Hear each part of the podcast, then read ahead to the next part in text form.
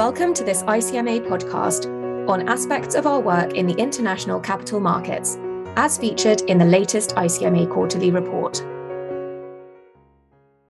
My name is Gabriel Callsen. I'm a director within ICMA's Market Practice and Regulatory Policy Department, and I'm responsible for fintech across the international debt capital markets.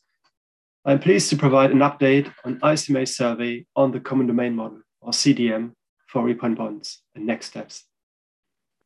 As a reminder, the CDM is essentially a digital standard for trade processing, which enables IT systems to speak the same language.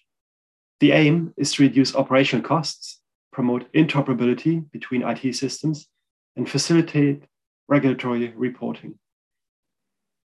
Following completion of phase one of the CDM project in July 2021, ICMA conducted a survey amongst the European Repo and Collateral Council to help determine next steps, understand member firms' priorities, and considerations for implementation. Survey participants unanimously agreed that they saw merit in further extending the CDM from a repo perspective. According to 75% of participants, a key priority going forward should be to support processes related to settlement, but also confirmations and affirmations in the CDM. 50% of survey respondents indicated that collateral focused processes, such as income payments or margining, and other repo structures, including floating rate and open repos, should be prioritized. Implementation of new IT applications, such as the CDM, is generally not expected to be a short term process. Indeed, according to 95% of respondents, integration of the CDM within the existing IT infrastructure, such as trading systems, risk management, and other systems, would require more than one year. Looking ahead, roughly a third of respondents plan to conduct an internal CDM proof of concept, and 6% intend to implement the CDM in a production environment.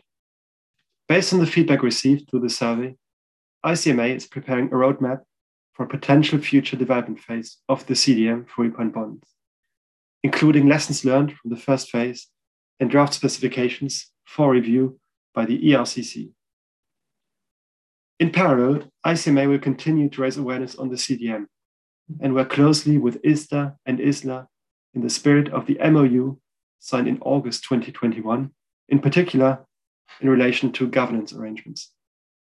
The full article is available in the quarterly report. In addition, ICMA members can access the CDM for repo bonds as well as recordings and further materials via ICMA's dedicated CDM webpage. Thank you for listening.